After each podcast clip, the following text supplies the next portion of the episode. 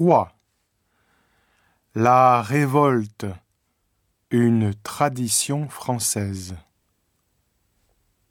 Aux yeux des Japonais, les Français semblent avoir la révolte dans le sang. Et il n'est pas rare que ce goût pour la révolte les mène à des actions contraires à la loi. En voici quelques exemples.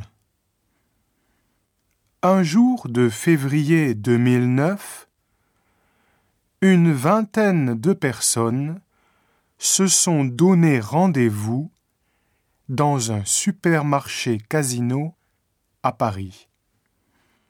Là, elles se sont mises à déguster des gâteaux, des apéritifs ou des jus de fruits sans passer à la caisse. D'après ces militants, les prix sont trop chers en raison des trop grands bénéfices faits par les magasins. Et à cause de cela, ils ne peuvent pas acheter les produits dont ils auraient pourtant besoin. Alors, ils les prennent sans payer pour protester contre cette situation. Ce pique-nique gratuit a duré plus d'une heure, sans aucune interpellation par la police.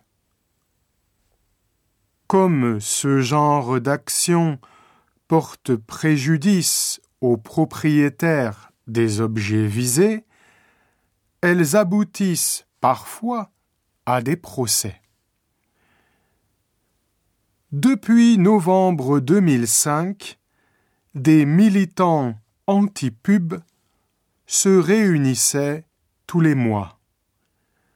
Six ou sept d'entre eux, armés de bombes de peinture, inscrivaient dans des lieux publics des slogans hostiles à la publicité sous les regards d'une centaine de sympathisants.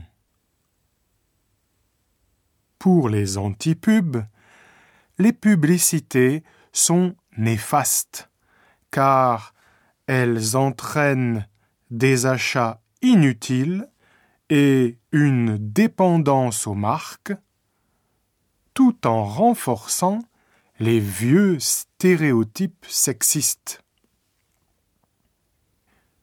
En juillet 2006, deux de ces bombeurs ont été sanctionnés de 200 euros d'amende avec sursis pour la dégradation de panneaux publicitaires. Mais cette peine n'est encore que symbolique comparée au cas du leader altermondialiste José Bové. Bové pense que les OGM sont dangereux pour la santé et pour l'environnement. Alors, pour protester contre leur utilisation, il détruit des champs d'OGM en les fauchant. Sans autorisation, bien sûr, avec ses amis. En 2003, il a été condamné pour cela à dix mois de prison ferme mais il continue